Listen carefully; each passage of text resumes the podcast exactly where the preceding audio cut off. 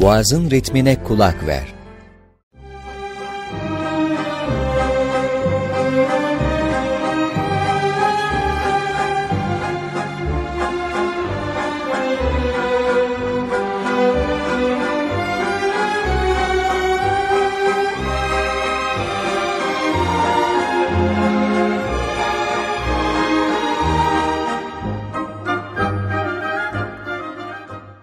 Herkese iyi akşamlar. Yol Meselesi programından Boğazın İncisi Üsküdar'dan herkese selam olsun. Ee, güzel bir pazartesi diliyoruz. Güzel bir hafta diliyoruz herkese. Ben Deniz Fatih Üstün. Ben Deniz Ömer Faruk İnanç. Yeni dinleyiciler olabilir tabii yeni katılmış olanlar olabilir yol meselesini dinlemeye. İsmini niye yol meselesi koyduğumuza dair küçük bir açıklama yapma gereği duyduk tekrardan. Yol herkesin takip ettiği bir e, yol olması gerekiyor. Medeniyetimizi, kültürümüzü, e, dilimizi, tarihimizi bize hatırlatacak bir yol olması gerekiyor. Bunu mesele edinmemiz gerekiyor. Onu hatırlatma babında biz bildiğimiz kadarıyla sizlere bir iki kelam etmek için bu programı yaptık. Sen ne dersin Ömer Faruk? Programın adını yol meselesi olarak koyduk. Herkesin yürüdüğü bir yol var hayatta Fatih. Biz kendi istikametimiz, e, yolumuzu hayatta nasıl bir istikamet üzerine yürüdüğümüzü düşünmezsek, buna kafa yormazsak mutlaka başkalarının çizdiği bir yol üzerinde yürüyoruz e, durumu ortaya çıkıyor. E, insan ancak bunu gündemine aldığı zaman, yolunu mesele edildiği zaman nasıl bir istikameti olduğunu düşünmeye başlıyor ve e, doğru bir yol arayışına girmeye başlıyor. Doğru bir doğru bir yol arayışı da kaçınılmaz olarak insanın kendi köklerini, e, medeniyetini, kültürünü, kimliğini, tarihini, dilini gibi temel kavramları düşünmesi ve bunlar hakkında fikir paylaşımlarında bulunmasıyla oluyor. Biz de o yüzden zaten ilk programlardan itibaren hayatın temel mevzuları bizi biz yapan değerler üzerinde e, konuşmaya başladık. Her programın konusunu bu minimal üzerine belirliyoruz. Daha önce e, en son işte tarih bilincini yaptık. E, ondan önce merhamet, dostluk, e, aile kavramı, hayat ve zaman, okumak gibi konular üzerine konuştuk. E, bu şekilde devam ediyoruz. Tabii konuştuğumuz konuların bilir kişisi, son söz söyleyicisi olarak değil, sizden birisi olarak bu e, yol meselesini kendine mesele edinmiş kişiler olarak arayışımıza bir paylaşımda bulunmak sizle bunu, bu, bu konu hakkında açısından programımıza devam ediyoruz. Bu hafta da Fatih neydi konumuz? Sen söyle istersen. Dil ve hitabeti konuşacağız bu hafta. Ee, dil ve hitabete nasıl başlamamız gerekiyor diye düşünürken müktesebat geldi aklıma Ömer. Müktesebat ne kadar anlamlı bir kelime. Kendi emeğinle kendinin kıldığı şey demek. Hmm, bu kelimeyi sevdiğini daha önce de söylemiştim. İfade Fatih. ediyorum hakikaten. Evet. Yani hoş bir sada bırakmak değil mi bu ömürde? Baktığımız zaman öyle. Biz musalla taşına gittiğimiz zaman aslında insanların sana olan hürmeti müktesebatınla vücut buluyor gibi. Yani senin müktesebatına verilen değer gibi olmuş oluyor. İmanına, irfanına, bilgine, ahlakına. Özetle yeryüzünde senin kıldığın şeylere e, hürmeten orada bulunmuş oluyor insanlar. Hmm. Ne ekersen onu biçersin gibi oluyor gerçekten. E, sadece mesela müktesebat diye düşündüğümüzde de müktesebatın en önemli kaynağı ve aracıysa dil diyebiliriz. Bu kelimeyi de bize biraz Fatih bahseder misin? Yani tam olarak ne anlama geliyor herkes için? Kesebeden geliyor Ömer. Kazanmak, elde etmek. Zaten ım, sesli harfleri attığımız zaman kökler birbirine oradan. Geçen hafta da bahsetmiştik Hı-hı. ya. Ahlak, Hı-hı. mahluk, halik gibi. Müktesebat da yine kazanmak, elde etmek deniyor. Ama dilimiz de kendi emeğinle, tırnaklarınla kazıyarak elde ettiğin sonuç gibi. Yani iradenle, emeğinle çok güzel bir kelime gerçekten. Dil de bunun aracısı gibi. Dili sadece böyle hani bir şey görmemek lazım. Bir organ, bir uzuv hani yemekleri yerken yönlendiren veya işte hani nasıl diyeyim konuşma aracı gibi değil de bu tüm zihni süreçlerimizin kapasitesinin barındıran hazine gibi hislerimizi, güzelliklerimizi anlatmamızı sağlayan işte insani bir yetenek gibi düşünebiliriz aslında. Sadece bir organ olarak gelmemeli. Sadece konuşmak değil, yine hayal edebilme, tasavvur edebilme, anlayabilme, anlamlandırabilme, anlatabilme diyebiliriz. Yani sağlam bir müktesebat için öncelikle ana dilimizi iyi bilmek gerekiyor. Çok güzel. Müktesebat kelimesini e, aslında ilk planda anlayamayışımız veya anlayamayanlarımızın olması ihtimalinden yola çıkarak Bizim bu programımız da herhalde biraz bunu açıklayıcı olacak Fatih. Yani biz neden müktesebat kelimesini günlük hayatımızda kullanmıyoruz yani? Bunu, bunu düşünmek gerekiyor. Biraz inşallah programımız da buna faydalı olur diye düşünüyorum. Kendimiz de bir şeyler öğreniyoruz Ömer. Şüphesiz, Hı. şüphesiz yani bu çok önemli. Ee, dil, tarih ve coğrafya. Biz geçen programımız olan, geçen bölümümüzde tarih bilincinde bu üçlü sac ayağından bahsetmiştik.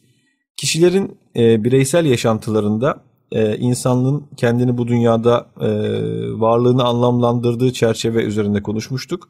Orada zaman, mekan ve e, benlik algısından bahsetmiştik.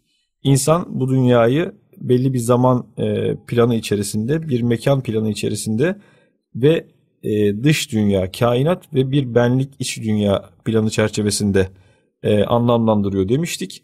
Bunlardan topluma bunu e, tekabül ettirdiğimizde ortaya çıkan kişisel zaman algısına tekabül eden toplumların tarih bilinci oluyor demiştik.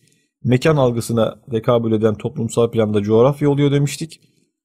E, toplumların e, aidiyet duygusu, benliği ve kendini var etmesinin karşılığında da kişilik kişi, kişinin e, benlik algısı olduğunu söylemiştik. Bu benlik algısının da dışa vurumunun dil olduğunu söylemiştik. Geçen hafta tarihten bahsettik. Bu hafta da dilden bahsedeceğiz. Çok güzel. Bağlamış olduk yani. Bağlamış olduk. Ee, ana kavramlara e, vurgu yapmaya devam ediyoruz. Dil e, Heidegger diyor ki Fatih, Alman filozof meşhur. E, dil varlığın evidir diyor. Yine Alman bir filozof Wittgenstein de diyor ki dilimin sınırları dünyamın sınırlarıdır. Hmm. Şimdi dil bizim e, insan olarak kainatta başka hiçbir canlı tarafından e, ortaya konamayan bir özelliğimiz. Biz konuşabiliyoruz. Düşüncelerimizi konuşma üzerinden ifade edebiliyoruz. Hatta eski çağlardan beri e, filozofların sorduğu temel sorulardan bir tanesidir bu. Acaba dil mi düşünceyi şekillendiriyor yoksa düşünce mi dili şekillendiriyor? E, bu kadim bir soru. Aslında bu tavuk yumurta hesabı gibi dil artık düşünceyle iç içe geçmiş bir durum. E, bu tarih boyunca böyle olmuş. Bu soru hep sorulmuş. Hatta ana dil e, nedir? E, ana dil kavramının tanımı olarak da e, hangi dilde düşünüyorsan ana dilin odur deniyor. Hmm. Yani biz hepimiz e, düşünürken mesela Türkçe düşünüyoruz gibi. Yani dilin insanın kendini kainatta var etmesinde, anlamlandırmasında kaçınılmaz bir yeri var. Ee, öyle değil mi? Bebek doğduğu andan itibaren de ailesinde e, müthiş bir dil eğitimine maruz kalmaya başlıyor. Öyle ki bu gözlemleyerek öğreniyor. Gözlemliyor. Annesi babası başta olmak üzere çevresindekiler ona sürekli konuşma e, dan bahs onu da konuşturmaya çalışıyoruz. Dili öğretmeye çalışıyoruz. Bu öyle bir zor bir süreç ki aslında dil öğrenmek. İlk bir yılın sonunda ilk kelime çıkıyor. Yani bir yıl sürüyor ilk kelimenin çıkması. İşte klasik şey ikinci yılda iki kelimeli cümleler kurmaya başlıyor. Aslında çok uzun bir süreç bu. Ee, bir enstrüman aslında Fatih. Bizim akciğerlerimiz, e, ses tellerimiz, gırtlağımız, dil ve ağız kaslarımız aslında bence dünyanın en karmaşık enstrümanı. Yani e, akciğerler içeriden havayı pompalıyorlar. Çok çok, çok yavaş bir şekilde pompalıyorlar. Onu onu da biz ayarlıyoruz. O hava akciğerlerden aynı akordeon çalan bir kişiyi düşünelim. Pompalanan hava e, gırtlağımızdaki ses telleri iki tane tel arasından geçerken bir titreşim oluşturuyor. O titreşimler yukarı doğru yükselmeye devam ediyor. Ağzımızın içerisine geliyor. Burun yapısı başta olmak üzere ağız kaslarımız ve dilimizin o anda alacağı milyonlarca ihtimalden birini seçiyoruz. Ee, çok karmaşık e, kas yapısını öyle bir ayarlıyoruz ki istediğimiz kelime dışarı çıkıyor, istediğimiz tonda çıkıyor, istediğimiz vurguyla çıkıyor. Hatta biz istemesek bile ruh halimiz buna yansıyor. Yani biz aslında ilk hayatımızın ilk yıllarından itibaren hayat boyu da devam eden bir süreç olarak dünyanın en karmaşık enstrümanını çal, çalıyoruz konuşurken. Ya Ömer Faruk karşımda şu anda yüz süper bir tefekkür etti. evet. ben de şahit Kendimi oluyorum. Kendimi kaybedersem beni durdur lütfen Fatih. Yani Sen dil, bir yere değindi gerçekten. dil gerçekten çok önemli. Daha da ben birkaç çarpıcı örnek vererek sözü hemen sana bırakacağım. Ee, konunun önemine binaen bizim de durumumuzu ortaya koyacak şekilde dinleyicilerimiz de hani e, programın gidişatı hakkında bilgi sahibi olmaları açısından e, dedik ya Wittgenstein dilimin sınırları dünyamın sınırlarıdır demiş. Bu şöyle gündeme geliyor. Bildiğimiz kelime sayısının düşünce ufkumuzda birebir orantılı olduğunu düşünürsek biz acaba kaç kelimeyle konuşuyoruz onu düşünürsek Fatih eğitim sürecimize bakmamız gerekiyor. Türkiye'de e, rakamı en son söyleyeyim. Ee, İngiltere'de bir çocuk üniversiteye başladı da daha öncesinde ilk ve orta öğretimde onun e, müfredat kitaplarında yer alan kelime sayısı 71 bin. Japonya'da bu rakam 40 bin yani ilk orta ve lisede ders kitaplarında yer alan kelimeyi söylüyoruz. İtalya'da 32 bin, Türkiye'de ise sadece 6 bin kelime. Bizim lise mezunu bir çocuğumuz ders okulda sadece 6 bin kelimelik ders kitapları Devlet okuyarak. destekli kitaplarda Evet, bu. evet maalesef durum bu.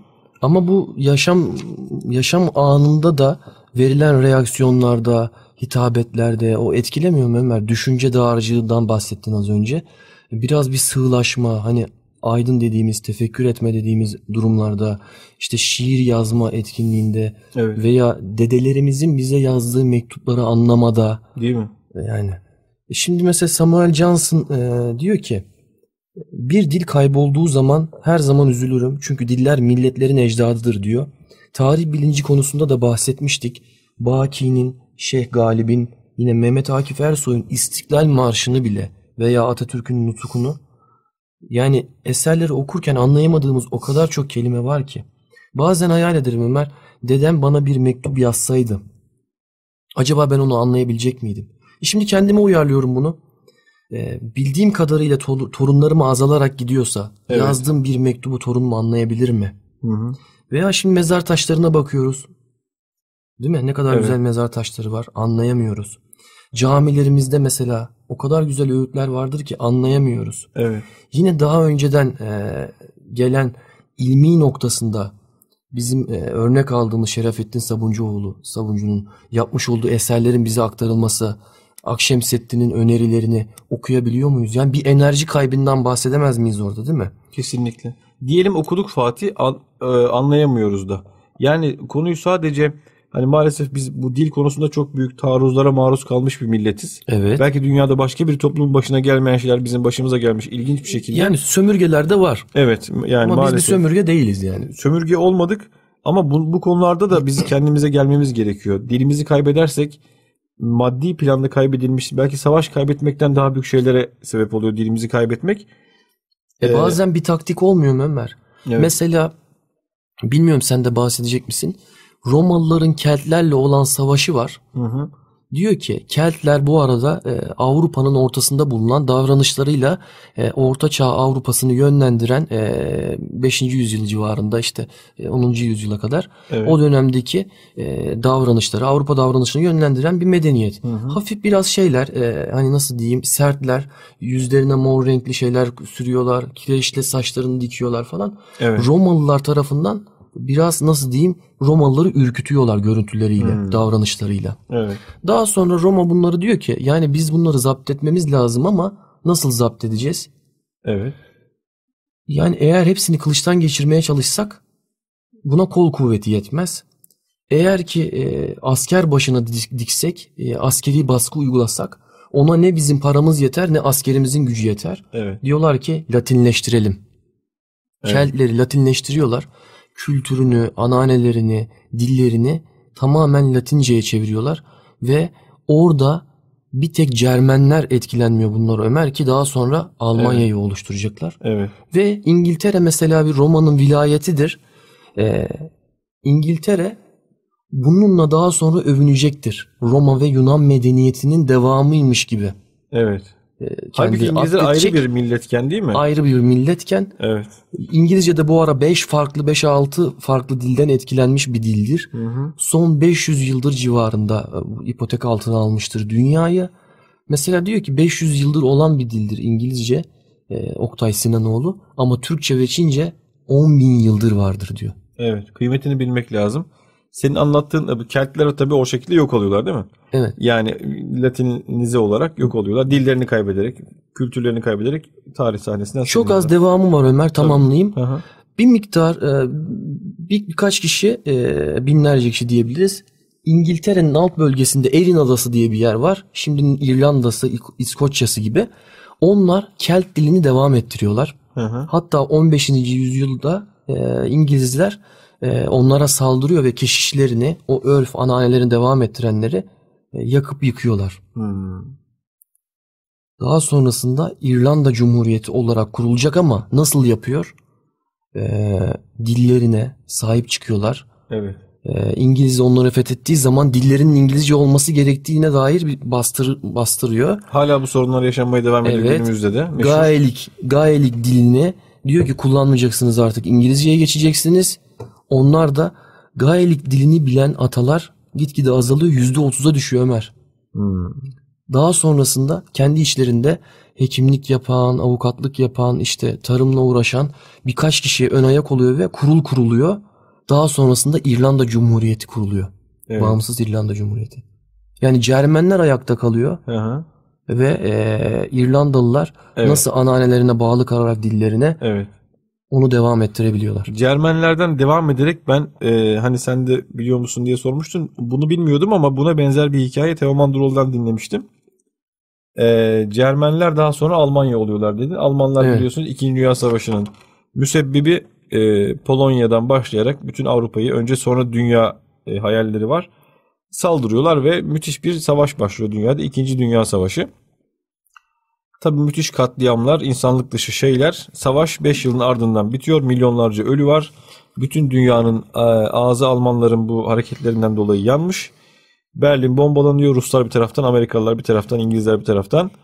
E, savaş bitiyor. Almanya tabii e, Birleşmiş Milletler tabii bunun üzerine kuruluyor biliyorsun. E, Birleşmiş Milletler New York'ta ilk toplantısını yapıyor. Hmm. Tabii ki ilk konu biz bu Almanlara ne yapacağız sorusu oluyor. Yani e, o kadar tabii o anı düşünecek olursak herkesin canı yanmış ve Almanlar çok e, yani kötü insanlar olarak biliniyorlar. Büyük yenilgi almışlar. Büyük- ellerine düşmüşler. Yenilmişler, ellerine düşmüşler. Orada Birleşmiş Milletler yargıçları Almanları yargılıyorlar savaş suç- suçlularını. Hatta bir filmi de burada zikretmeden geçmeyelim. Ee, bu yargıçların Birleşmiş Milletler yargıçlarının Alman yargıçları yargıladığı o zamanlar niye böyle kararlar verdiniz diye bir film var. Nürnberg duruşmaları diye. Bizim üniversitede felsefe hocamız bunu izletip bize bu filmden kendinize bir soru sorun ve cevaplayın diye bir sınav yapmıştı. Hmm.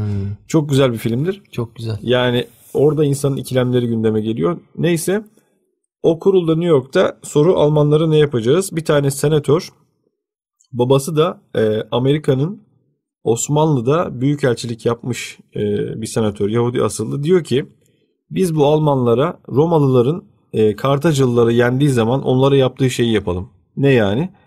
Şehirlerini yakıp yıkalım. E, Hiçbir binaları, mimarileri yani e, şehirleri kalmasın. Onları tarlaya çevirelim ve bütün Almanları da dünyanın dört bir yanına süre- sürgüne gönderelim. Tarihte bir daha Alman diye bir millet oluşmasın diyor. Tabi kurulda bir sessizlik. Daha sonra bir senatör kalkıp diyor ki tamam bu dediklerini yapalım ama Göte'yi ne yapacağız? Mozart'ı ne yapacağız? Hmm. Beethoven'ı ne yapacağız diyor. Yani ne kadar milletler fiziksel olarak dağılırlarsa dağılsınlar. Bunları Yahudilerde de görüyoruz bu özelliği. Binlerce yıl dağınık kalmışlar. Ama e, dillerini başta olmak üzere kültürel e, değerlerini yitirmeyen milletler eninde sonunda toparlanabiliyorlar. Ama kentlerde senin dediğin gibi dillerini yitirmişlerse baştan mesela artık tarih sahnesinden silinmekten başka bir ihtimal kalmıyor geriye.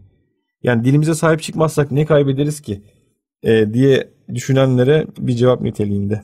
Bugün düşünce hayatımızdaki bu körelmenin, sığlaşmanın temel sebepleri arasında ana dilimiz üzerinde son yüzyılda gerçekleştirilmeye çalışan dil mühendisliği diyebilir miyiz o zaman? Şimdi hmm, birçok devrimde görüldüğü gibi de dil devrimi olumlu etkileri olmuşsa da kültürel sürekliliği olumsuz şekilde etkileyen sonuçları da olmuştur maalesef. Evet maalesef. Ee, daha çok Arapça ve Farsça kelimelerin sıyrıldığı, bizi o İslamiyet'in bütüncül durumundan ayırıp çağdaşlaşma e, emeliyle kurulan bu devrimde daha sonrasında biz Avrupa'yı maalesef öncü kabul etmişizdir ve e, onlar ne dediyse kültürüyle beraber almışızdır Ömer. Oktay Sinanoğlu'nun Bay Bay Türkçe kitabından e, çok etkilendim ben. Mutlaka okulum, okumalısınız gerçekten. Ee, Oğuz Evlici arkadaşımız bunu önermişti. Daha önceden okuma, okumuştuk zaten ama yine de bu e, konu dil ve hitabet olunca e, ana kitaplardan biri gibi bir pasaj okuyacağım şimdi. Türkçe'ye Arapça Farsça karışması İslam'ı bir bütün olarak görme gereğinden ve Türklerin kendi hevesleriyle oluşmuştur. Bu seferki İngilizce etkisi ise kendiliğinden olmamış. 1953'te milli Türk milli eğitimine İngiliz ve Amerikan gizli teşkilatların el atması ve Türk okullarında eğitim dilinin İngilizce yapılması yani birçok derslerin Türk hoca tarafından Türk öğrencisine İngilizce olarak anlatılmasının zorunlu kılınması hainliği ve garabetiyle meydana gelmiştir. Bu en büyük, en sinsi ve en tehlikeli sömürgeleştirme oyunu halen son sürat ve hızlanarak devam etmektedir. Aslında bu tarihe baktığımızda Ömer, tarih bilincinden de bahsetmiştik. Biz 100 yılda devreden şey olarak dünyada kimse 100 yıldan daha fazla yaşamadığı için söylüyorum. Tarihte oynanan oyunlar hep aynı değil mi? Tarihi tekerrür diye tarif ediyorlar. Hiç ibret alınsaydı tekerrür mü ederdi diyor Mehmet Akif Fatih. Yani ibret nazarıyla bakmak lazım. Hep aynı şeyler tekrar edip duruyor. Tabii söyleyecek çok şey var. Yavuz Bülent Bakiler bu dediğim mevzuyla ilgili yabancı dilde eğitimle ilgili şöyle söylüyor. evet öğrenelim gençlerimiz öğrensinler. İsterlerse 10 tane yabancı dil öğrensinler diyor. Fatih Sultan Mehmet'in 7 dil bildiğini sen bize geçen programlarda söylemiştin burada. Evet. Evet öğrenelim İngilizceyi, Fransızcayı çok güzel bir şekilde konuşalım. Bunda hiçbir şey yok ama onlardan önce Türkçemizi bilelim. Türkçemizi çok güzel öğrenelim. 3-5 kelimeyle bir kabile dili konuşmadığımızın bilincinde olalım. Kendi kavramlarımıza yabancı kalmayalım. Bir de e, yani sırf şöyle kişilerle karşılaşıyoruz Fatih yani hayatımızı Türkiye'de tarihle tarihimizle pek barışık olmadıkları için dünya görüşü veya her neyse yani görüşü olabilir herkesin farklı görüşleri.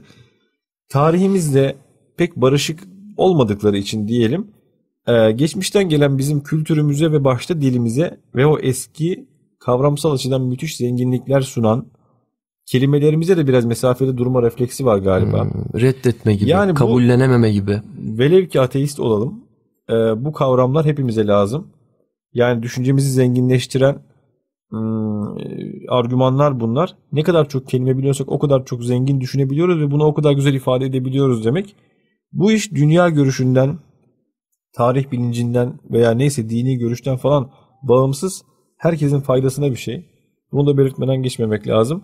Az önce bahsettiğim Ömer, hikaye ve romanları başarılı kılanlar diyor, hayal estetiği yani önce hayal edebilme, daha sonra hazne, dil haznesi, kelime haznesiyle beraber kişinin hani kağıda döküldüğündeki o e, durum hikaye ve e, hayal ve dil arasındaki kurduğu ahenkle belli olur diyor başarılı olup olmadığı diyor. Hmm. Kişinin hayal etmesiyle kullandığı dil birbirine örtüşüyorsa o ahengi yakaladıysa işte o hikaye veya roman başarılı olur diyor. Evet. E şimdi bir hayal edebiliyoruz ama ifade edemiyoruz. Bu ne kadar kötü bir durum. Ne kadar kötü. Eskiden mesela 10 tane e, kelime varmış bir e, duygu durumunu ifade eden çok küçük farklarla birbirinden ayrılan ama şimdi biz o 10 tanesinin yerine tek bir kelime kullanıyorsak mesela e, tasavvur, tahayyül, mülahaza, muhakeme, tefekkür gibi daha birçok örneği var gibi birbirinden çok ufak nüanslarla ayrılan ve farklı durumları aslında ifade eden kelimelerin hepsini silip yerine sadece düşünmek diyorsak şu anda ne kadar çok şeyi ka- kaçırıyoruz demektir. Ee, çok hızlı gidiyoruz. Çok da bu konuda dolu olduğumuz için fa- sevgili Fatih ile. O zaman şöyle diyelim mi Ömer? Düşünce hayatımıza girsin ama bizim kavramlarımızın yerini almasın. Evet. Onu da bilelim ama eskileri de bilelim. Evet. Öyle. Güzel gidiyor sohbet. Ne Güzel diyorsun gidiyor. Ömer? Ee, bir ara versek herhalde hem bizim için hem dinleyenlerimiz için e, iyi olabilir. Konuşmakla bitecek gibi değil dil mevzusu. E, kulun çektiği dil belası demişler ya biz de öyle devam ediyoruz. E, geçen e, bu ay içerisinde vefatının 21. E, yılını e, yaşadığımız sevgili Barış Manço e, varlığını e, yani yokluğunu hissediyoruz öyle söyleyelim. E, 20 yıldan beri. Şimdi herhalde ondan bir parça dinleyeceğiz değil mi Fatih? Çok önemli gerçekten. Özlüyoruz. Daha da, da önce de belirtmiştim önceki programlarda. E, çok değerli, Türkçeyi çok iyi kullanan ve bizim medeniyetimizi dünyanın her yerinde tanıtmaya çalışan, onunla övünen e, bir insandı. E, Barış Manço'nun bir sözü var. Öğrenilmesi gereken ilk dil tatlı dildir diyor. Hmm, evet. Tekrar onu bir şarkıyla anıyoruz. Biz çaylarımızı içiyoruz. E, program ikinci bölümüyle devam edecek.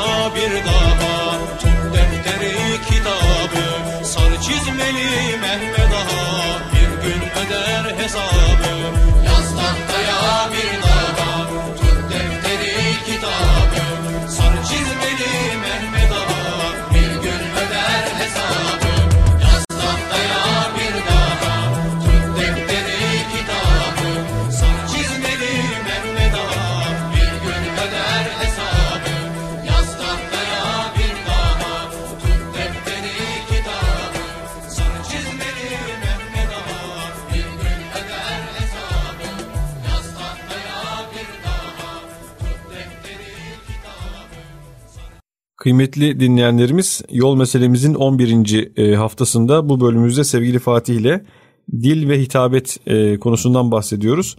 İlk bölümümüzde e, dilin hayatımızdaki ve toplumumuzdaki öneminden bahsettik. Varlık bilincinden bahsettik. Zaman, mekan ve benlik algılarından bahsettik. Dildeki yozlaşmadan bahs- bahsettik.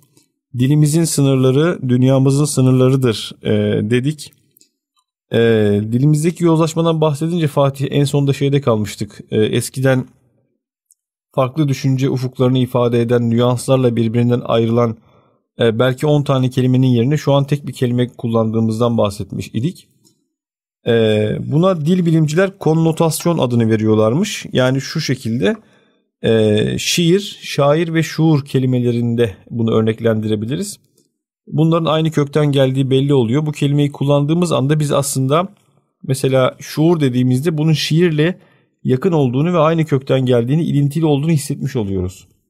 Dilin matematiği gibi yani. Dilin matematiği gibi öyle insana bir e, yani bu geçmişe bağlanma ve mm, bir köken bilim gibi oluyor tıpkı. İnsan kendi köklerini daha kelimeyi söylerken hissedebiliyor. Ama bizim mesela bir öz Türkçeleştirme şeyi olmuş. Sonradan da aslında bu devlet nezdinde de pişman olunan bir hareket olmuş. Halkta da pek karşılık bulmamış aslında ama birçok baltalamaya da maruz bırakmış dili tabii bir yandan. Orada mesela şiir yerine koşuk kelimesi kullandırılmaya çalışılmış. Ee, şuur yerine bilinç o kalmış mesela. Hmm. Şimdi şuuru bilmiyorsak sadece bilinci biliyorsak ve onu ısrarla da bazen e, onu kullananlar da oluyor. Bilinci kullanıyorsak şiire de koşuk diyorsak veya velev ki şiir demeye devam edelim.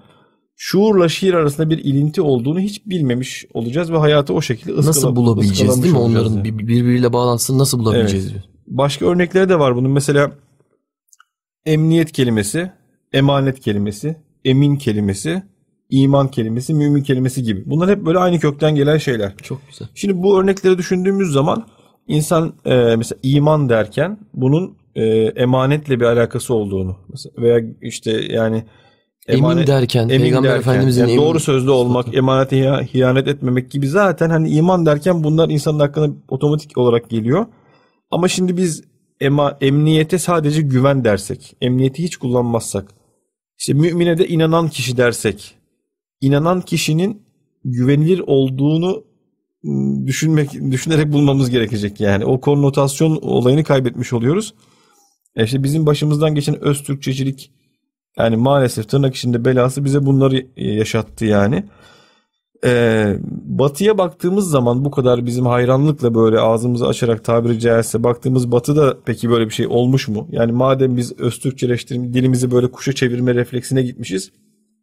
Acaba hayranı olduğumuz İngilizler öz İngilizceleştirme yapmışlar mı? Veya öz Fransızcalaştırma öyle bir şey yok. Mesela Fransızcanın e, yarısı Latince kelimelerden oluşuyor neredeyse yarısı. İngiltere'de Fransızcadan, Arapçadan, Farsçadan, Türkçeden bile kelimeler var İngiltere'de şu anda. Önemli olan katkı sağlaması. Yani diyorsun. ama adamların hiç böyle bir e, kompleksleri yok. Eğer İngiliz diline o mal olmuşsa o artık İngiliz kelimesidir diyorlar. Bunu sahipleniyorlar ve kültürlerini genişletmiş oluyorlar ki dil zaten canlı bir varlıktır deniyor. Ee, biz, Ama kavramları alaşağı etmeden değil mi Ömer? Tabii. Çünkü kavram zenginliği e, yaşatılıyor. Burada hemen şunu şey yapayım. Yani biz şu aman şu dilden şu kelimeyi almayalım derdi değil bu. Bir kavram zenginliğidir. Mesela meşhur örnek gönül kavramıdır Fatih. Çok güzel. Bizde olan bir kavram bu gönül. E, batı dillerinde karşılığı yok. Ne vicdanla bunu karşılayabiliyoruz ne kalple karşılayabiliyoruz.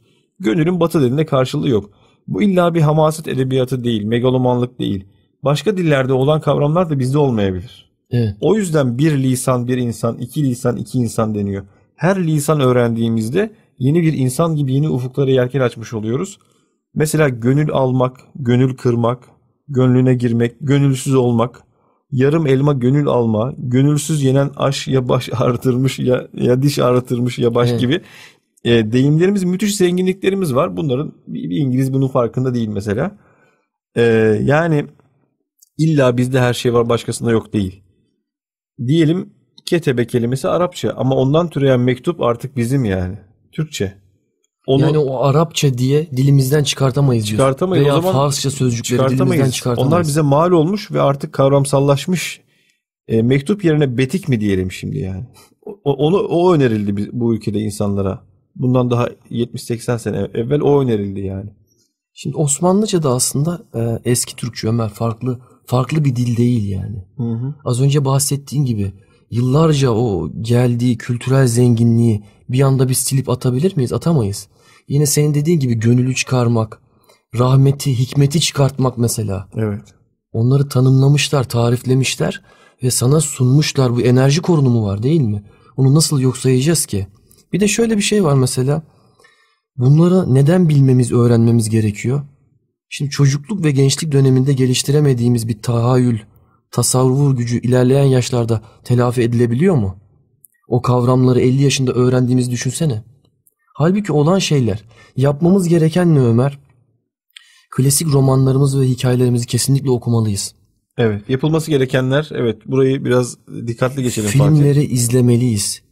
Zihin ve his dünyasına derinlik katan şiirlerimizi okumalı, anlamlarını bilmeliyiz gerçekten. Bunlar tahayyül ve tasavvur yeteneğimizi arttıracak, geliştirecek, geçmişle olan bağımızı sağlamlaştıracak, gelecek nesillere onları aktarabileceğiz. Çünkü dil noktasında az önce de söyledin kelime dağarcığımız o kadar düşüyor ki Biz gelecek nesillere ne aktaracağız? Değil mi? Evet. Yani bir kabile dili ile devam et e, yani biz o bize yakışacak bir durum değil yani. Bu kadar tarihi olan senin de kullandığın o güzel kelime bu kadar müktesebatı olan bir millete yani kuşa çevrilmiş bir dil yakışmıyor. E, biz bu kadar basit bir millet değiliz. E, eğer bu şekilde devam edersek yani eski kelimelerimiz başta olmak üzere e, kavram dünyamızı fakirleştirirsek, düşünce ufkumuzu daraltırsak e, o ölçüde biz yok olmaya doğru gideriz. İşin aslı bu. Hmm. Meşhur hayati inancın stres örneği var mesela. İnternette her yerde var. E, yani eskiden en az 15 tane kelime o anda sayıyor. E, daha da sayarım ama şimdi uzamasın diye saymıyor. O 15'inin yerine biz şu an sadece stres kelimesini kullanıyoruz. Bu şu demek. e, yani mesela bir yakınımız e, ölünce strese girmiş oluyoruz. Trafikte e, sıkışınca strese girmiş oluyoruz. Maddi darlığa girince strese girmiş oluyoruz. Anne karnında bebek kansız kalıyor o da stres oluyor. Yani birbirinden bu kadar farklı e, durumları aynı kelimeyle ifade etmek ancak herhalde e, ufacık Afrika kabilelerinde olan bir şey. Bu e, bazı şeyler var, topluluklar var.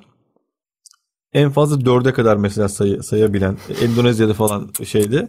Çünkü adamların hayatı o kadar basit ki dörtten fazla saymasına gerek kalmamış hiç.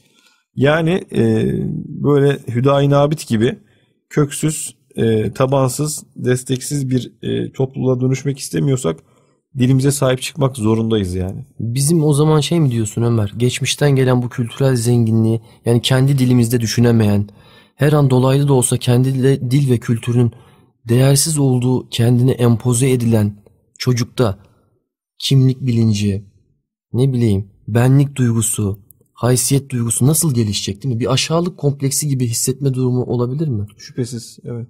Ama bunlar hep daha önce bahsettiğimiz 1953'teki o eee, zorunlu İngilizce eğitim. Ona bağlayabilir miyiz? Yani dış güçlerin oyunlarını aslında biz eee, tarih bilinciyle görüp onlara müdahale etmeliyiz. Eee, sahip çıkmalıyız buna. Eee, yekpare, devletimiz olarak, halk olarak, birey olarak, ailemizdeki yine eee, evin reisi olarak değil mi? Evet. Hep dil üzerinden gittik Ömer. Konuyu farklı bir yere getireceğim. Başlık dil ve hitabette. Hitabetle alakalı e, ne deriz, ne düşünürüz? Benim aklıma hemen mesela siyasi jargon geliyor. Siyasi dildeki o sertlik geliyor. Topluma biraz yansımıyor mu bu? Herkes sanki veya hani bazı dizi filmler var. e, sert, mafya yani kaba usluplar. Onlar sanki e, topluma da biraz yansıyor. E, etkileniyor bu, bu, bu halkımız gibi. Ne düşünürsün sen? Ya şüphesiz öyle. Benim siyasi alandaki daha doğrusu yani toplumun gözü önündeki bütün kişiler için bu Rol modelleri diyorsun. Rol model, sanatçılar için geçerli, siyasetçiler için geçerli falan. Ee, aklıma hemen şu geliyor Fatih. Adnan Menderes'in ben bir videosunu seyretmiştim. Hmm. Yassıada'da yargılanırken e, kendisine idam kararı vermiş ya da verecek olan yani sonucu Evet. belli. E, hakime yaptığı bir konuşma var. Allah razı olsun. Çok yani güzel orada gerçekten. öyle bir e, dil kullanıyor ki yani benim bilmediğim kelimeler vardı mesela maalesef içerisinde. Bununla beraber o kadar düzgün cümleler, Ses tonajı uzun artmıyor. cümleler, çok güzel bir hitabet dediğin gibi ses tonajı falan çok Nezaket. iyi ayarlanmış. Halbuki bu idam ile yargılanan bir mahkumun Ve haksız. cümleleri ve orada yani şey e, maruz kalıyor. Yani o bir o üsluba bakalım. Bir de günümüzdeki siyaset üslubuna bakalım. Maalesef yani o kadar insanın günlük hayatta bile kullanmaktan imtina edeceği düşük seviyede basit, hafif cümleler, kelimeler kullanılıyor, kavramlar kullanılıyor. Toplumun gözü önündeki insanlar tarafından. Yani böyle bir garabet yani bilmiyorum bu iş nereye varacak. İstanbul Beyefendisi tabiri vardı tabii. Biz e, kıyısından köşesinden yine görüyoruz Ömer. E, aslında onlar bir yaşam tarzının dışarıya aktarılması gibi oluyor. Yani gözlerini, kulaklarını, duyularını o kadar çok güzelliklerle doldurmuşlar ki sonuç İstanbul Beyefendiliği oluyor. Kulaklarına öyle hani nasıl diyeyim ney sesi gibi güzel e, esintilerle doldurunca e, kendi iradeleriyle bazı şeyleri dinlememesi gerektiğini bilerek gözlerinin çirkinliklerden gözlerini çirkinliklere kapatarak yine şiir diline alışmış bir ağızdan veya gö- gözden öyle şeyler gelir mi Ömer? Bir sonucu gibi oluyor. Bir yaşam tarzının sonucu gibi oluyor. Evet. Ne oluyor? Sinirleniyor mesela sinirlendiğini bile aksettirmiyor. Veya işte e, heyecanlanıyor aynı ses tonunda devam ediyor. Kötü söz söylemesi bile insanı incitmeden, nezaketle, yavaş yavaş, tane tane, düzgünce uyarır durumda oluyor değil mi? Evet. Sinkaflı herhangi bir şey kullanmıyor. Sinirlendiği belli olmuyor. E, Hı hı. o nezaket çerçevesi. Yani böyle insanlar var, böyle e, büyüklerimiz var. Onlara sahip çıkmalıyız. Neler yapıp o hale geldiklerini çok iyi araştırmalıyız bence. Çok önemli. Onlar bir kere bir kere Fatih sözün adeta canlı bir varlık olarak algılandığı kültürün son Hmm. kırıntıları. Çok güzel. Saadettin Ökten diyor ya söz canlıdır gibi. Ee, bir çocuk çocuğunuza diyor eğer düşmesi muhtemel bir durumla karşı karşıyaysa mesela hızlı yürüyorsa düşeceksin evladım diye uyarmayın diyor. Aman düşmeyesin evladım deyin diyor. Çünkü o söz kişiye sirayet eder diyor. Saadettin hocamız yine e, Ömer şöyle diyor. Söz canlıdır diyor. 300 sene önce söylenmiş bir söz aslında baktığın zaman cümle olarak çok basit gibi duruyor ama tesir ediyor vücudumuza. Neden diyor? O işte o söyleyen kişinin yaşam tarzıyla alakalı, maneviyatıyla alakalı bize e, aksettirmesi, Mevlam onu bize tesir ettiriyor diyor. Evet. Nasıl Şüphesiz. bir yaşantın varsa sözde senin aracılığıyla etki ediyor, tesir ediyor. Aynen öyle. Zaten e, inananlar için e, ayetler nastır değil mi? Yani Hmm. değişmez gerçeklerdir. İnanmamak da serbest tabii ama eğer inanıyoruz diyorsak ayetleri kabul ediyoruz demektir. Ne diyor o ayette Fatih bir tanesinde? Kalpler ancak ki insanın biraz bir cümle daha söyleyeceğim. Evet. Ee, insanın bu dünyadaki hakikat arayışı yani aslında farkında olsa da olmasa da hep bir arayış içerisinde olması, hep bir tatminlik arıyor olması insan macerasının bu dünyadaki kaçınılmaz bir parçasıdır. Ve bunun cevabı da var aslında bizim inanç sistemimizde. Diyor ki kalpler ancak Allah'ı anmakla tatmin olur. Evet. Yani biz eğer bir mutmainlik, sükunet, e, aşmışlık arıyorsak bu da Allah'ı anmakla e, olur diyor. İşte zikir şeyi falan e, medeniyetimizdeki, kültürümüzdeki olayları buradan yola çıkıyor. Evet. Yani bir, bir tatminlik veriyor insana söz. e, çok önemli. Söyleyeni etkiliyor. En basit şeyleri bile yani insan e, konuştukça e, onun mesela yemekten bahseden kişinin fizyolojisi de değişiyor biliyorsun. Mesela Evet. salgıları artıyor falan işte midesinde ona göre şekilleniyor. Her an bir dinamik bir hadise var. Dinamik bir hadise. Bedenimiz çok kompleks bir yapı. Ee, çok e, her şeye müthiş adaptasyon gösterebiliyor. Sözün fizyoloji üzerindeki ve fizik alem üzerindeki etkilerini zaten biz yaşıyoruz aslında. Yani neden o zaman güzel sözleri söylemek, Allah'a anmak mesela, güzel hitap mesela bizi de güzelleştirmesin değil mi?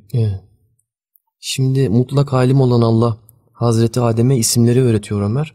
İsim de sema ile aynı kökten geliyor. Az önce bahsetmiştin ya şiir, şair, şuur denince. Aslında sesli harfleri atınca gerçekten insan kökenini bulabiliyor. İsimle sema aynı kökten geliyor ve yani yükseltilen şey manasında. Hmm. Bir varlığa isim verildiği anda derecesi yükselmiş oluyor. Evet ne güzel. Yani Rabbimizin varlıklar aleminde şerefli bir mas- makama yükseliyor isim verildiği anda. O yüzden isim, kelimeler, kavramlar gelişi güzel şeyler mi? Onlar bize sanki emanet gibi değil mi? Bu yüzden kendi dilimizi, bu kelimeleri, isimleri, kavramları, anlamlarını hepsine hürmet etmeli ve korumalıyız. Onlar bir nimettir. Sonsuz şükür gerekiyor. Ee, kendileri, kendimizi anlatmamız için e, bize verilmiş nimetlerdir. Onları korumalıyız. Az önce konuşurken bahsetmiştik. 8000 yıl önce Mısır piramitlerinin 300 kilometre altında mağara duvarına yazılar yazılıyor. O anda görülen ceylanlar, develer, filler, inanır mısınız ağaçlar yemyeşil ve göl resmediliyor. Göl. Daha sonra araştırmacılar araştırıyor ve orada bir yeşil bir ortam olduğu, sellerin olduğu, muson, muson yağmurlarına e, tarafından etkilendiği söyleniyor. Şimdi ben Ömer'le konuşurken dedim Ömer 8000 yıl önce duvarlara resmediyorlardı. Şimdi dil düşünceydi, dışarı aktarmaydı ya. Gerçekten o dönemde insanlar kendilerini nasıl anlatıyordu? Hiç merak ediyor musunuz siz de? Ben o anda yani düşündükçe insan e, bir garip oluyor gerçekten. Sen ne düşünürsün Ömer? Dil, Dil nasıldı diye değil mi yani? nasıldı? Sadece yazarak mı mesela? Evet. Yani yazı tabii o şekiller falan e, bize orada o dönemlerden haberler veriyor ama e, hiçbiri konuşmak gibi olmuyor herhalde. Yani burada sö- sözün ayrı bir yeri var. Yani gerçekten bizim medeniyetimiz de söz medeniyeti. E, Türklerin zaten İslamiyet öncesinden beri hep yazıdan ziyade söze şeyleri olmuş, afiniteleri olmuş. E, o dediğin örnekte de öyle herhalde. Yani o şekiller, yazılar günümüzde de öyle. Yazı kaçınılmaz yani öneme sahip ama hiçbiri bir sözün yerini tutmuyor herhalde Fatih. Burada konuşuyoruz. Kimilerine tesir ediyor Evet. değil mi? Kimi dinleyenler. Radyoda tabii bu noktada çok ne kadar Çok güzel, işitsel bir durum. E 8000 yıl önceye gitsek böyle bir teknoloji yok. Evet. Değil mi? Yani çok etkileniyor insan gerçekten. Tefekkür ediyor diyelim. Şey demiştin ya Fatih isimle sema örneğinde sesli harfleri atınca kelimenin kökenini yakalayabiliyoruz gibi. Günümüzde de bu sesli harfler atılıyor. Mesela merhaba yazarken MRB, mi? MRB SLM. o da acaba bir kelime kökeni bulma şey olabilir? Tabii ki de değil. Veya bir tane yabancı filmde görmüştüm. Sadece bizim derdimiz değil bu. Batı'da da bu gençlerinde bu dert var. Are you okay yazacak mesajda cep cep telefonda Zaten kısa oyuncu. bir cümle diyorsun. Zaten kısa bir üç kelimelik bir cümle. R yerine sadece R harfi yazıyor okunuşu R diye olduğu için. U yerine sadece U harfi yazıyor okunuşu U olduğu için. OK yerine de ok yazıyor. Herkes artık onu ok diye kabul ettiği için bir kelimeyi dört harfe indirmiş yani. Bu nasıl bir yozlaşma artık Allah bilir. Zaten emoji var günümüzde yani. Aman Allah'ım. Emojiler bir şey yani artık e, sadece böyle 3-5 şeyle anlaşan ifadeyle E, Biz e, yaşamıyoruz insanlar- Ömer? Hastayı değerlendirelim diyor kısaca doktor arkadaşımız. Hastanın TDRO diyor. Evet. Yani sanki oradan kazanacağı nedir TDRO? Tarafınızca değerlendirmesi rica olunur. Öyle yazdığında Ömer sence rica etmiş oluyor mu? Olmuyor. Yani ka- kabaca bir şey oluyor. Ee, yani nezaketimizi kaybediyoruz Fatih. Yani esas bence işler oraya çıkıyor. Hitabetimizi kaybediyoruz. İnsanlığımızdan ödün ver- vermiş oluyoruz. Hani tüketim bölümünde de bahsetmiştik ya. Biz tüketim çılgınlığına alet olduğumuzda aslında insanlığımızı biraz tüketmiş oluyoruz diye. Burada da kelimeleri kısalttıkça aslında düşüncemizi de tıraşlamış oluyoruz. Ne deve ne kuş ne deve kuşu diyor derler ya öyle Evet. bir şey ortaya çıkıyor yani. Ee, o bakımdan söz çok önemli. Kısaltmalardan bari biz yapmasak yani en azından biraz kitap okuyan, biraz işte e, farkındalığını artırmaya çalışan, yol meselesini biraz olsun düşünen insanlar olarak biz bari ok falan yazmayalım yani değil mi? Dikkat edelim değil mi? Dikkat edelim. Mümkün olduğu Rica kadar dikkat cümleleri. edelim. Dikkat edelim. Cümlelerin tamamen yazılması, kelimelerin harf harf. Evet. Yazım hatalarına dikkat edilmesi. Türk Dil Kurumu'nun mesela çok güzel internette de var şeyi cep telefonlarında e, doğru yazım şeyleri. Yani de, hangi D'nin ayrılıp hangi D'nin ayrılmayacağını Hmm. falan bunları artık aşalım yani. Peki Ömer, geçmişte bizim kullandığımız, şimdi döne döne bambaşka bir hale gelen kelimeler var mı aklında? Hemen bize söyleyebileceğin. Yani çok e, Senin bir örneğin var herhalde Fatih. var var da e, sen de başlasan e, bayağı bir getirirsin diye düşünüyorum. Benim hemen mesela aklıma mebus geliyor. Mebus milletvekiline dönüyor Ömer. Daha Evet. sonrasında en son parlamenter. Yani Evet. 50 sene sonra bilmiyorum ne olacak ama Evet. son hali zaten bizim dilimize uymadığı belli. Yine mesele dedik ya yol meselesi. O kadar sevindim ki şimdi problem olarak kullanılıyor Ömer. Evet. Yol problemi mi koysaydık? O zaman bizim yani biz şimdi yol problemi yapmış olsaydık acaba yoldaki çukurlardan mı bahsediyoruz falan gibi trafikle ilgili bir şey mi? Evet. Benim aklıma da hemen düğmeyle buton geldi abi. Yani bundan 20-30 yıl önce düğme dediğimiz şey şimdi buton diyoruz. Yani ne oldu düğmeye? Yani Güzel bir söz. Düğme nerede Düğme. abi? Yani ne güzel bizim kendi sözcüğümüz varken. Müdürler direktör oldu Ömer. Evet. Faaliyet aktivite oldu. Daha çok hani kreşlerde Hmm. de oluyor aktivite yapıyoruz babacığım. Evet. Kanuni legal oldu. Mesela kabine var Ömer kabine. Bakanlar Kurulu e, normali bizim Türkçemizde. Hı hı. Kabine dışarıdan direkt alınma bir. Aynen öyle monte ettik ve kullanıyoruz. Alıştık, alıştırıldık. E, Kazakça'da Kazak Türkleri tuvalete diyormuş kabine diye biliyor musun? Evet, evet. Yani bilmeden kullanınca nelere yol açıyoruz. Benim aklıma hemen plaza dili geldi Hmm. Fatih. Yani plaza insanı diye bir tip oluştu şimdi günümüzde. Bir de onun kullandığı bir dil var. İşte bir meeting yapalım, bunları edit edelim. Ee, yani araya ne kadar çok yabancı sözcük sokarsa o kadar entelektüel olacağını zanneden böyle bir hezeyana kapılan bir kitle oluştu.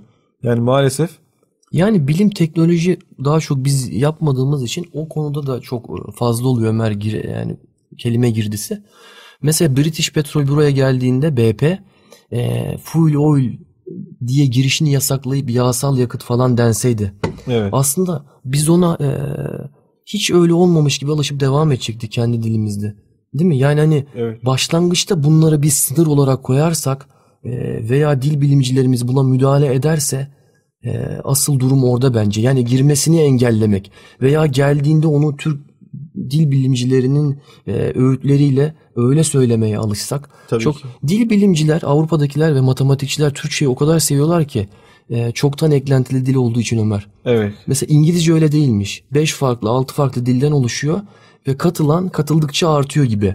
Ama Türkçe köklerinden ilave edilerek mana korunabiliyor. Evet. Aynen O öyle. yüzden bu emanete aslında sahip çıkmalıyız. Güzel Türkçemizin kıymetini bilmemiz lazım. Bilgisayar örneği mesela öyle. Yani ne kadar güzel bir karşılık bulmuşlar bu öyle devam ediyor yani. Bilgisayar değil mi? Bilgisayar. İlk başta hatta kompütür diye yaşlılar bilgisayara hala kompütür diyenler var. Kompüter. Kompüter. Aynen. Biraz öyle girerken bilgisayar Allah'tan bulunmuş ki o biraz e, oturmuş günümüzde.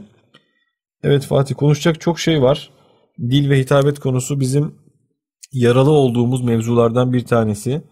E, ne kadar e, söz söylesek az. Belki ilerleyen dönemlerde bu programın devamını da planlayabiliriz. Çünkü biz e, konuşacaklarımızı tamamlayamadık Fatih de ben de.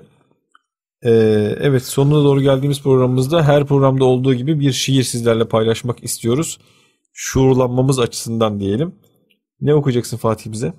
Valla hmm, Sezai Karakoç çok etkiliyor gerçekten Ömer. Ee, günümüz şairlerinden. Kendisine Allah uzun ömür versin. Amin. zihin ve his dünyamıza kesinlikle derinlik katıyor. Ee, onun varlığı çok önemli diyoruz. Küçük Naat şiiri. Naat tabi Peygamber Efendimiz'e e, övgü dolu sözler, e, şiirler demek. Göz seni görmeli, ağız seni söylemeli, hafıza seni anmak ödevinde mi? Bütün deniz kıyılarında seni beklemeli. Sen eski Moğolların ısınması, sevgililer mahşeri. Aklım yeni bir akıldır çiçeklerden, mantığım mantığın üstünde yeni, içimde Nuh'un en yeni tufanı, dünyaya ayak basıyorum yeniden. Göz seni görmeli, ağız seni söylemeli, bütün deniz kıyılarında seni beklemeli. Yüzlerce yıl geçiyor, belki bir bulut geçiyor, ben yeni doğmuş bir çocuk gibi, herkesin konuştuğu dilden mahrum ama yepyeni bir dil konuşmanın sevinci. Bütün deniz kıyılarında seni anmalı. Sen buzulların erimesi, eski Moğolların ısınması. İkinci sokaklarda bandolar mızıkalar, yaklaşan, çok yaklaşan muhteşem bir gün var. Bütün yollarda zafer takı, eriyen kar, derin denizlerde katafalk. Gün doğuyor, her yer çiçek ve kar, bütün çocuklar kurtuldu demektir. Göz seni görmeli, ağız seni söylemeli, hafıza seni anmak ödevinde mi? Bütün deniz kıyılarında seni beklemeli, sen eski Moğolların ısınması, sevgililer mahşeri. Gerçekten çok güzel yazmış. Anlaşılır bir dilde Sezai Karakoç hocamızdan. Ee, yani hani zihin ve his dünyasına derinlik katan dedik ya. Şiirler zaten e, bir şeyi hani kıldan ince söz manasına geliyor. Bizim düşündüklerimizi o kadar farklı yansıtıyor ki iç dünyamızı bazen tanımlamadığımız şeyleri tak diye söyleyiveriyor. Ee, galiba onları takip etmeliyiz Ömer. Kesinlikle öyle. Şiir hayatımızda olmalı. Cevamiül Kerim diye bir tabir var Fatih eski bizim Hmm. kültürümüzde. Sözlerin yani kısa söz söyleyerek çok büyük anlamlar ifade etme sanatı gibi oluyor. Ee, mesela ameller niyetlere göredir. Buna bir örnek olabilir. Üç kelime ama müthiş bir ufuk açıyor. Nasıl değil mi? Yani bir yaşam tarzı sunuyor resmen. Şiirler de buna yaklaşan şeyler yani bunun gibi. Çok önemli. Olsa olsa insanı en iyi tarif eden şey şiirdir herhalde derler. Şimdi zaten programımızın içinde bahsetmiştik aslında. Oktay Sinanoğlu'nun Bay Bay kitabı, Bay Bay Türkçe kitabı. Ondan da istersen tekrar e, söz etmiş olalım. E, her kitaplıkta, her ailenin e, evinde bir kitaplık olmalı ve o kitaplıkta mutlaka bir Bay Bay Türkçe olmalı diyelim. E, dilimizin önemini hissetmemiz, yaşamamız açısından Sanki özet bir cümle kursak Ömer şöyle diyelim mi? Bir dil bir milletin kültürünün temel unsuru. bir milletin onuru tam bağımsızlık ve ulusal benliğin de temelini oluşturuyor. Evet. Bunlar olmadığı zaman, insan dilini korumadığı zaman, toplum dilini korumadığı zaman kültürel bir soykırıma uğruyor. Ee, Allah bize e, tekrar kültürel bir kurtuluş savaşı nasip etmesin. Yani onu tekrar bize yaşatmasın öyle kötü duruma gelip e, biz bunu şimdiden bay bay Türkçe demeden e, elimizden geleni yapmalıyız. E, galiba aksiyon içinde olmalıyız Ömer. Kesinlikle öyle. Ben de bir cümle söyleyebilir miyim Fatih? Yani son uzattık biraz programı ama Nurettin Topçu Üstad'ın Marif Türkiye'nin Marif Davası kitabında geçen bir cümle. Dinde ve dilde, sanatta ve devlette büyük millet varlığımızın sönük bir hayal haline gel- gelerek bize veda ettiği bir devrin yetimleriyiz diyor.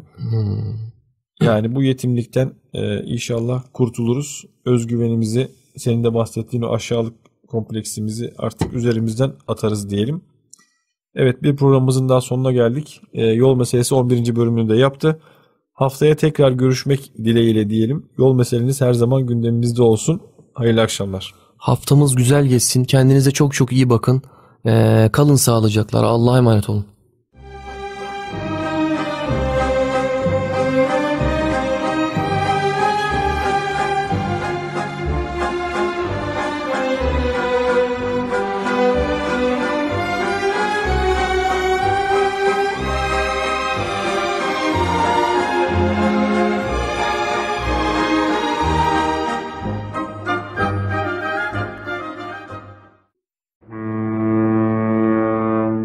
burası Boğaz'ın sesi.